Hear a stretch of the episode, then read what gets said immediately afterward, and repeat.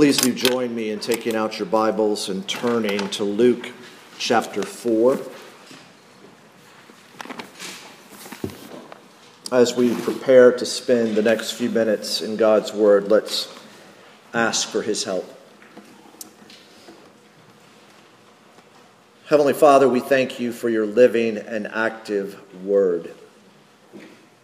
Father, may it have its way with us. May your Holy Spirit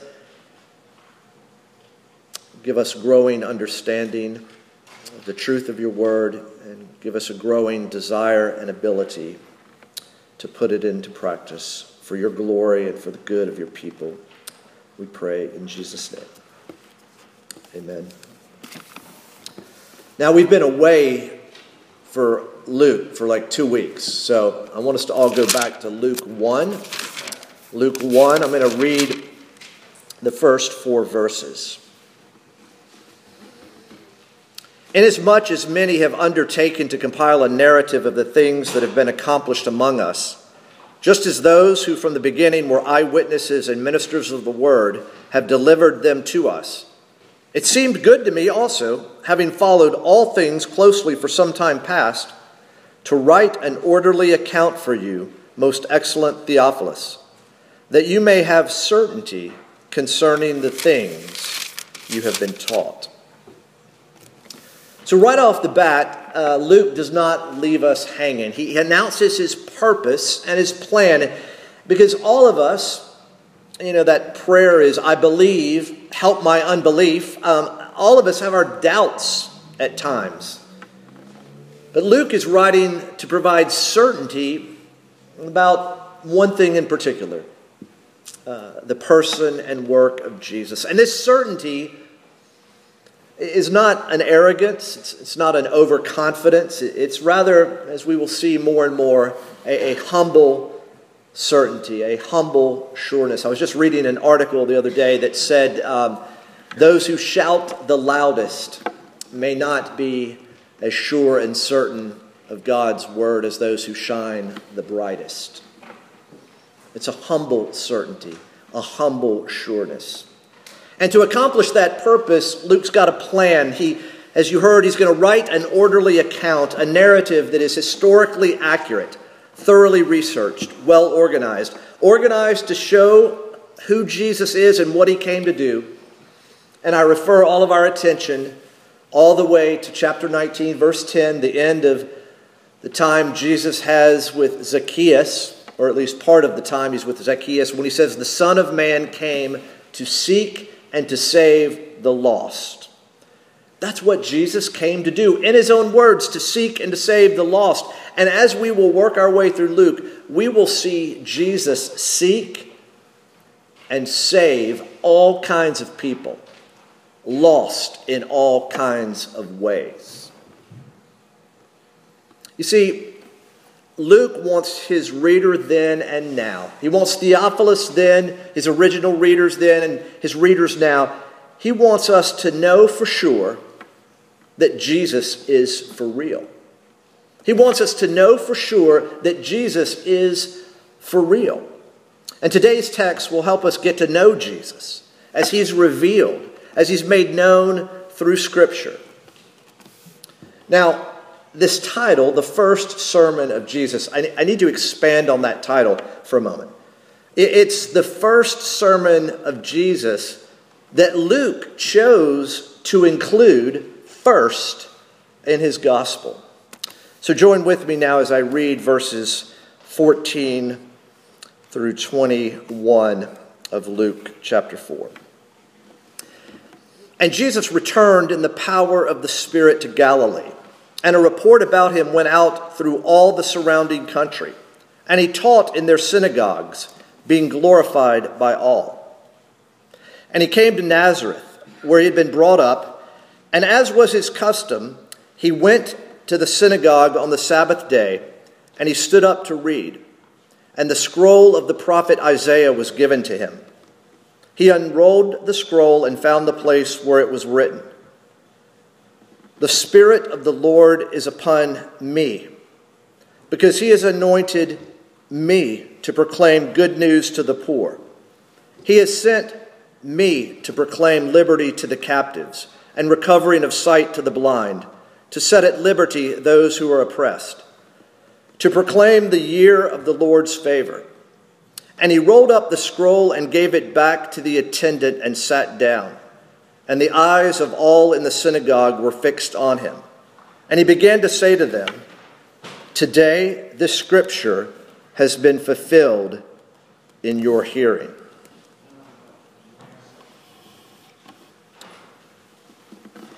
I grew up in a home with not a lot of rules, but I grew up in a home with a few principles. And one of the principles, or let's call it a rule, that my father had was this one If you can't be on time, be early. Do y'all not get that? If you can't be on time, be early. He drilled that into me by his example and by his words. Uh, and here, we're going to see this first sermon, this opening sermon, this inaugural sermon. Now, what would happen if we showed up not on time, but late when it comes to the gospel according to Luke? What if we showed up late? You know what? We would miss the sermon of Jesus that Luke chooses to orient, to frame the ministry of Jesus. You see, Luke brings this sermon that Jesus preached in Nazareth forward and puts it front and center. Because if you pay attention to Mark, this incident in Nazareth takes place kind of in the middle of Jesus' ministry in Galilee. Luke brings it forward and he puts it up front and center. It's the lens to view and govern the way we look at all of Jesus' ministry. So think about it. If we showed up late to Luke, what would we miss? We, would miss this sermon, and Luke has chosen it in particular to, to, for us to view and govern the way we look at all of Jesus' ministry. If we miss this first sermon, if we're late and miss it, we're not going to be able to understand really what Luke is doing in Luke. Now, although it's a very short sermon, did you notice that the only part of the sermon we got is verse 21? It is short. I mean, how, how amazing is that? It's Jesus saying, Today this scripture has been fulfilled in your hearing. That's the sermon. It's short, but it's absolutely stunning. So, who is Jesus? Well, Jesus, Luke wants us to know he's a teacher and a preacher in Galilee. Look at verses 14 and 15 again. Jesus is teaching, he's preaching in the power of the Spirit. Remember, the Spirit involved in his conception, the Spirit involved in his time in the temple at age 12, the, the Spirit involved in his baptism, the Spirit involved in leading him into the wilderness, and now in the power of the Spirit returning to Galilee, preaching and teaching. Jesus is becoming known, the word is getting out, he's becoming popular. Uh, and this is without social media. Okay? The word is getting out about Jesus of Nazareth. Luke wants us to know that not only is Jesus the teacher and preacher in Galilee, as we see in verses 14 and 15, but Jesus is the faithful church attender. Well, he's the faithful synagogue attender we see in verse 16. And he came to Nazareth, his, his hometown. Remember, born in Bethlehem, but his family settled in Nazareth. That's where he grew up. And he came to Nazareth where he had been brought up. And as was his custom, he went to the Sabbath, excuse me, he went to the synagogue on the Sabbath day and he stood up to read.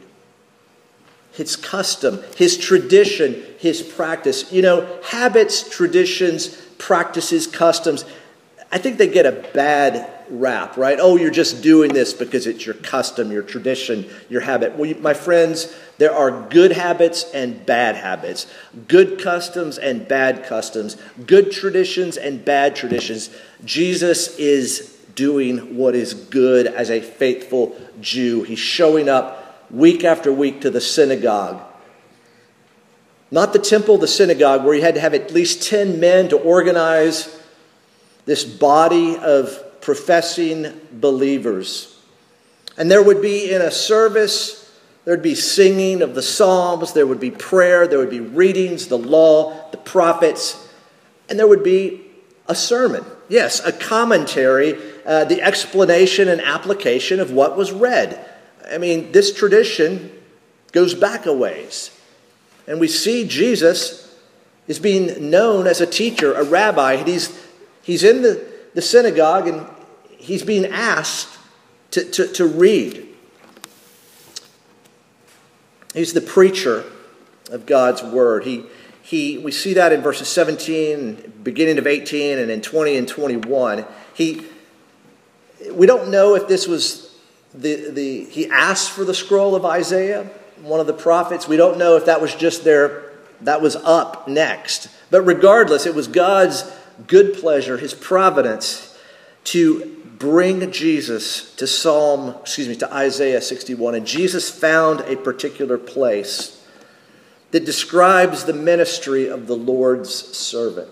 Now, for those of you maybe familiar with those servant songs of the Messiah, you see those in Isaiah as he looks forward to that promised one that's going to come and rescue and redeem and restore God's people. Jesus is going to read God's word, but then he's going to comment on God's word. He's going to explain and he's going to apply. Think about how stunning this sermon is, shocking. You know, every person that stands up here, their job is to get out of the way and point to Jesus. In this sermon, in this short commentary, this explanation and application of God's word, it is concise and it is comprehensive. And the sermon that Jesus gives can be summarized like this Me. Me. No preacher today should get up and say, Me he should point to Jesus, the one who in Nazareth on this day, at this time, preached the sermon. Today, in your hearing, this has been fulfilled. It's me. Who Isaiah looked ahead to has arrived. It's me. You see, Jesus is aware of his anointing, right? He, he, he heard what happened at his baptism. He, he's aware of it. And here he's making the claim to be the messianic servant of the Lord. I keep going back to the thing C.S. Lewis said about Jesus. Remember, C.S. Lewis didn't, was it, didn't grow up a Christian, he came to faith. And one of his apologetic um, uh, statements was Jesus is either a liar a lunatic or he's the Lord. He's either, he's either a liar, like there's never been a liar before, he's either a lunatic, I think he said on the order of a poached egg, or he is who he says he is the Lord. So, the text for this first sermon of Jesus is from Isaiah. And in his prophecy, Isaiah listed some of the deepest forms of human distress poverty, captivity, blindness, and oppression. Luke wants his reader then, he wants Theophilus, and he wants his readers now, us, to know that Jesus preached the gospel, the good news, to four kinds of people the poor, the captive, the blind, and the oppressed. So, for the next few minutes, we're going to take a look at the poor, the captive, the blind, and the oppressed. Again, verse 18 The Spirit of the Lord is upon me, Not only was Jesus sent into Galilee, what, in the power of the Spirit, but Jesus is aware that he has been anointed by the Spirit for a purpose to, to proclaim good news to the poor. To proclaim good news to the poor. Some translations, to proclaim the gospel, to preach the gospel. Now, who are the poor? Well, the word poor here can cover poverty of every kind. It's not just socioeconomic, although we will see as Luke unfolds the ministry of Jesus, we will see Jesus ministering to the poor. But the emphasis here and throughout Luke is going to be on the, uh, the conscious moral and spiritual poverty. And in the original context, the original Isaiah context, it's the oppressed and exiled people who are awaiting God's salvation. They are awaiting release, they are awaiting a Savior. They're poor, they don't have what's needed, they're underprivileged. And in the present context of Jesus' ministry, it's people still longing for deliverance. You know, they're under Roman rule, at times under Roman oppression. And to be sure, they are looking to be out of that, out from under that. But, but at the bottom line is they are longing for some kind of deliverance. They know that they don't have what they, what they need. And so, what does Jesus do about their condition? It's interesting, right? It doesn't say he donates money, doesn't say he establishes a program to, to help the poor uh, have a better self esteem. No, what does he do? He proclaims good news, he preaches the gospel. You know, this is a preview of all of Luke because Jesus will be seen going from place to place preaching the good news. It's a ministry of proclamation, first and foremost. He, he's been called to proclaim good news to the poor, to proclaim that there is going to be something that will more than make up for your poverty. There's going to be a riches available for you that neither rust nor moth can come in and take. He's proclaiming good news. Remember, Jesus came to seek and to save all kinds of people lost in all kinds of ways. Jesus uh, came, uh, the gospel of Jesus is, is for, po- for people lost in, in their poverty. Lost in their poverty. You know, when you hear that statement, people lost in all kinds of ways, yeah, it's their fault or is it? Right? They're lost. I mean, have y'all ever been lost before? Sometimes you make some wrong turns. Sometimes circumstances are beyond your control and you find yourself lost. And in this case, we are reminded that the gospel of Jesus is for us, is for people in their poverty. But not only is Jesus claiming that he has come for the poor, he's also come for the captives. Uh, look how it continues. He has sent me to proclaim liberty to the captives. Once again, a proclamation ministry. And who are they? Originally, there are those in exile. Presently, there are those in spiritual bondage. You know, when you think some translations say to to uh, liberty to the prisoner. Here, the captive. And that can broadly, as you see through Luke, broadly include many forms of spiritual bondage. Think about Zacchaeus. He was in bondage to money. Think about uh, people in bondage, as it were, to demonic power, people in bondage to guilt, to sensuality, to hatred. All kinds of captivity we will see in Luke. And what does Jesus do about their condition? He proclaims liberty, he proclaims freedom. But Jesus does, as you know, more than proclaim, he actually affects it. He proclaims it and he does it. And in particular, this is a preview in all of Luke and indeed into Acts of forgiveness, of the power of Jesus to forgive. We're going to sing at the end um, a Charles Wesley hymn, And Can It Be?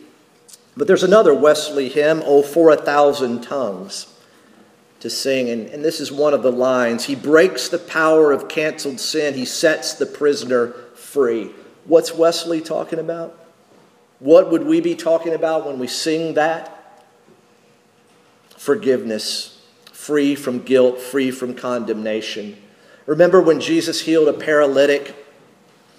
Before he healed him physically, he said, Your sins are forgiven. Just to demonstrate his purpose, his calling, his power. We'll get to that in a few weeks. Again, Jesus came to seek and to save all kinds of people lost in all kinds of ways. And the, and the leading edge of lostness may not be poverty, it may be bondage, being trapped, no way out, shackled. The gospel of Jesus is for us, not only in our poverty, but also in our bondage. So Jesus has come for those in poverty, in captivity, but also he's come for those living in blindness. We continue. He sent me to proclaim liberty, but also to proclaim the recovering of sight to the blind. Who are they? Of course, they are people who cannot see physically, but blindness is one of the most common biblical metaphors or word pictures for the spiritual truth that people are blind to truth, blind to the reality of who they are, who God is. That, that people who can't see people who will not see. And what does Jesus do about it? What does he do about their condition? He proclaims the recovering of sight. Now, for those of you familiar with the Gospels, and as we will all become more and more familiar with Luke, uh, there's a, quite a few times where Jesus deals with physical blindness. But of course, it's a sign, it's a picture of something behind the physical blindness, the spiritual blindness.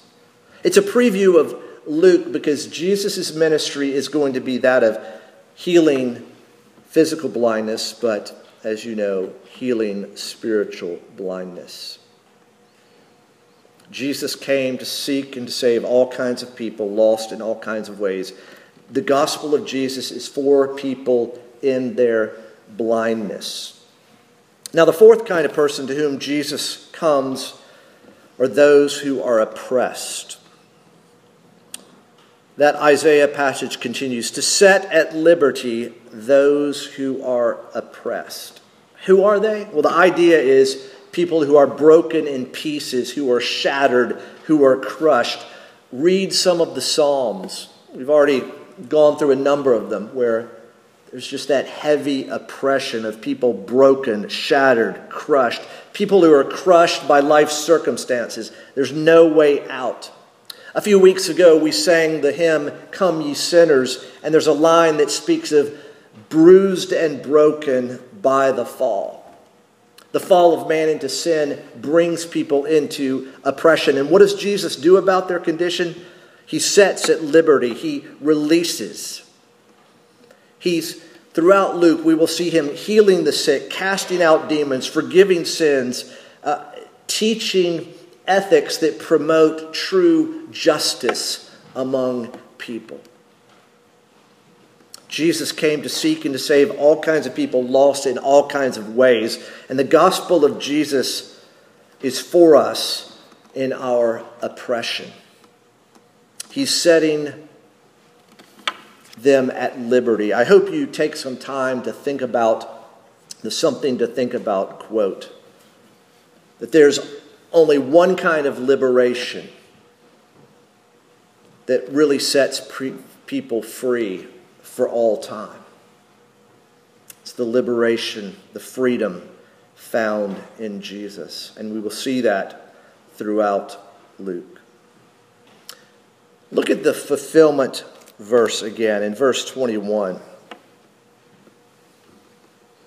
Today, this scripture has been fulfilled in your hearing.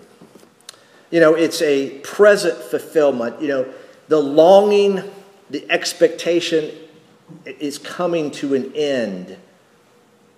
It's a present fulfillment, but it's also personal because Jesus is drawing attention to himself. It's being fulfilled in me today, right now, and it's a gracious fulfillment. Look at verse 19 to proclaim the year of the Lord's favor. That kind of summarizes all of those verses to proclaim the year of the Lord's favor. The consolation of Israel promised by Isaiah would find its ultimate expression in Jesus and his message.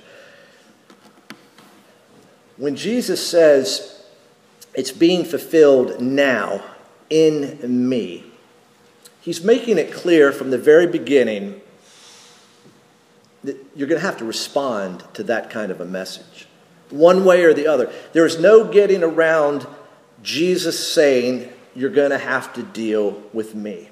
We saw it in our study of Mark in the middle. Who do people say that I am?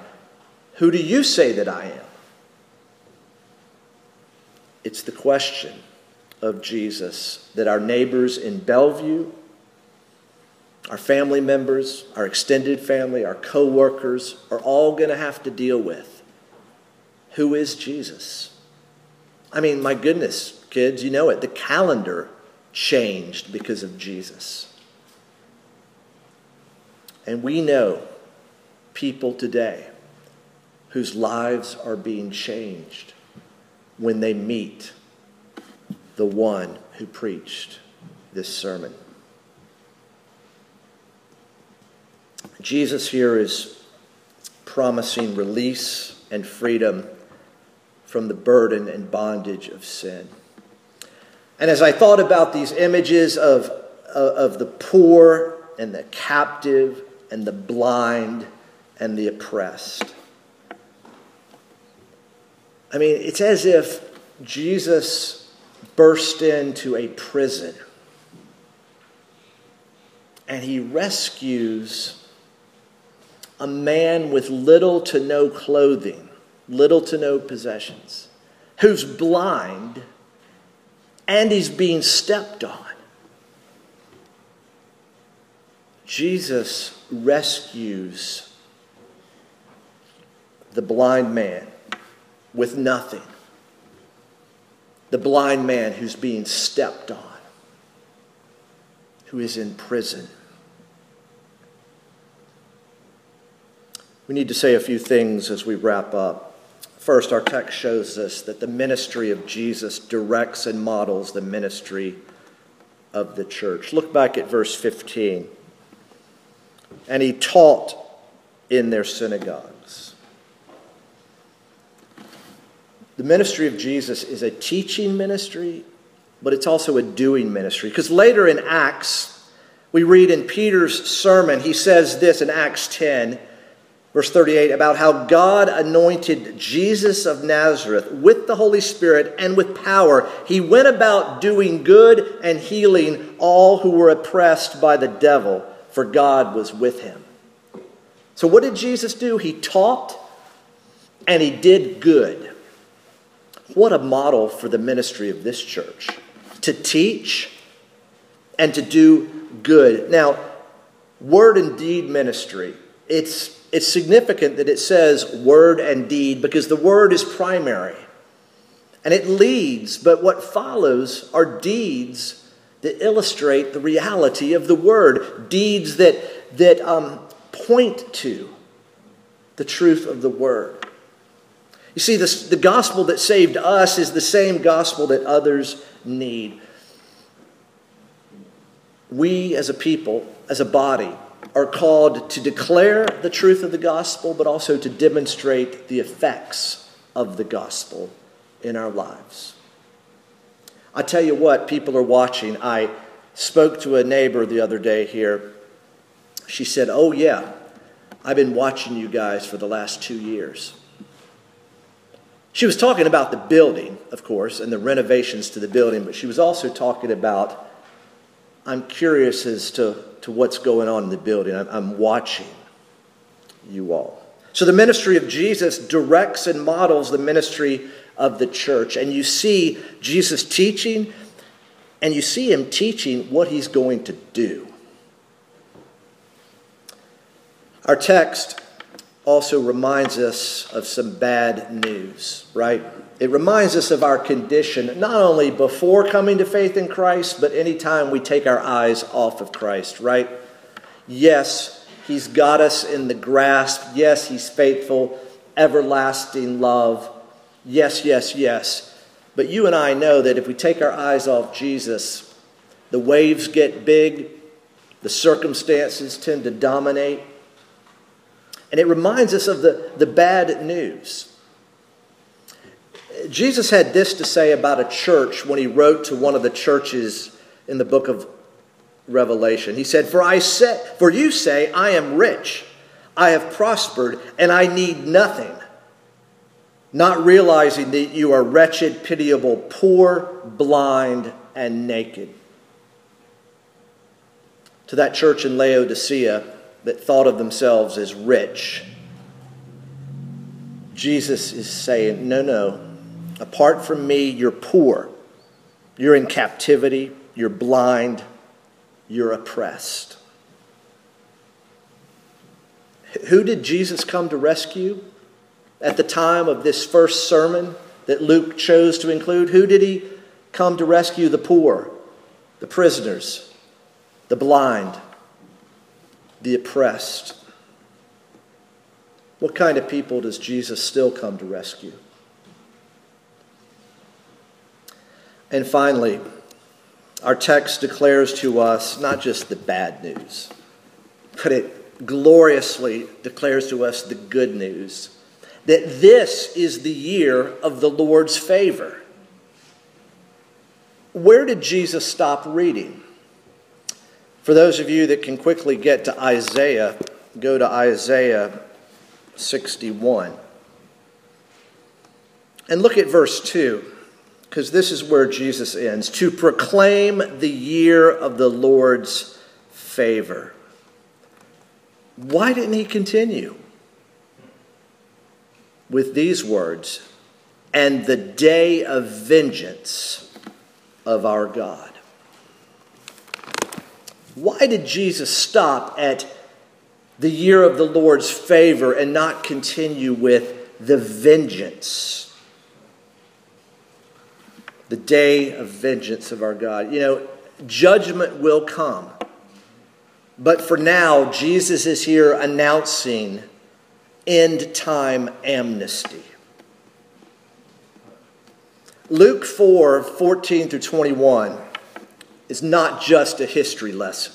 To be sure, it is information about the past, but it's more than that. My friends, it is present reality. You see, what year is this? Look on a calendar, it's 2022. What year is this? It's the year of the Lord's favor.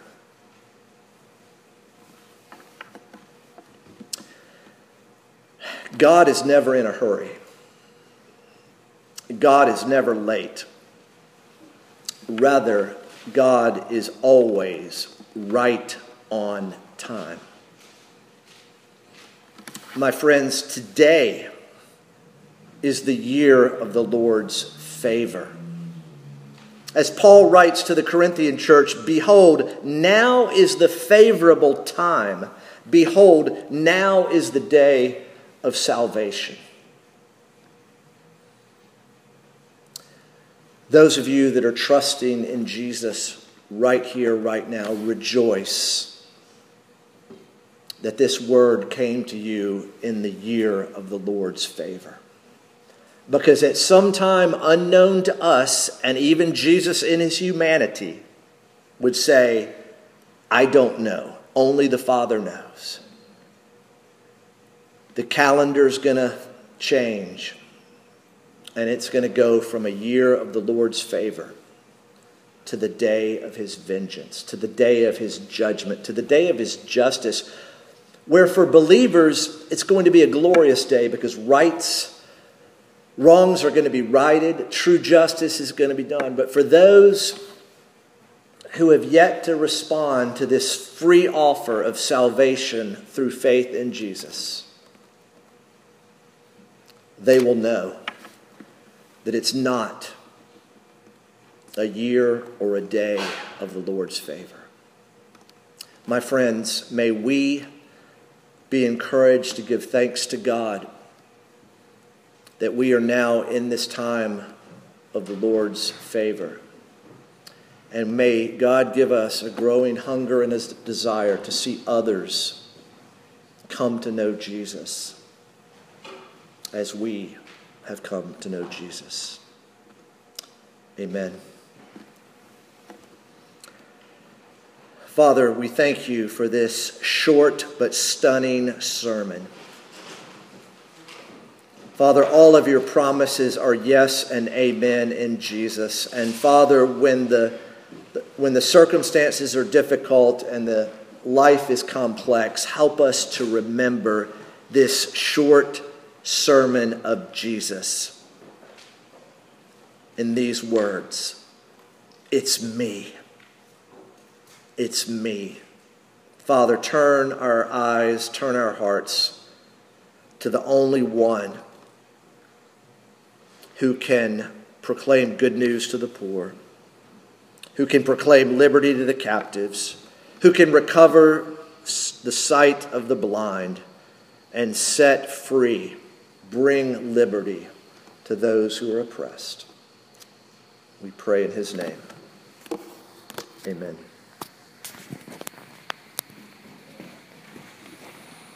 Present realities.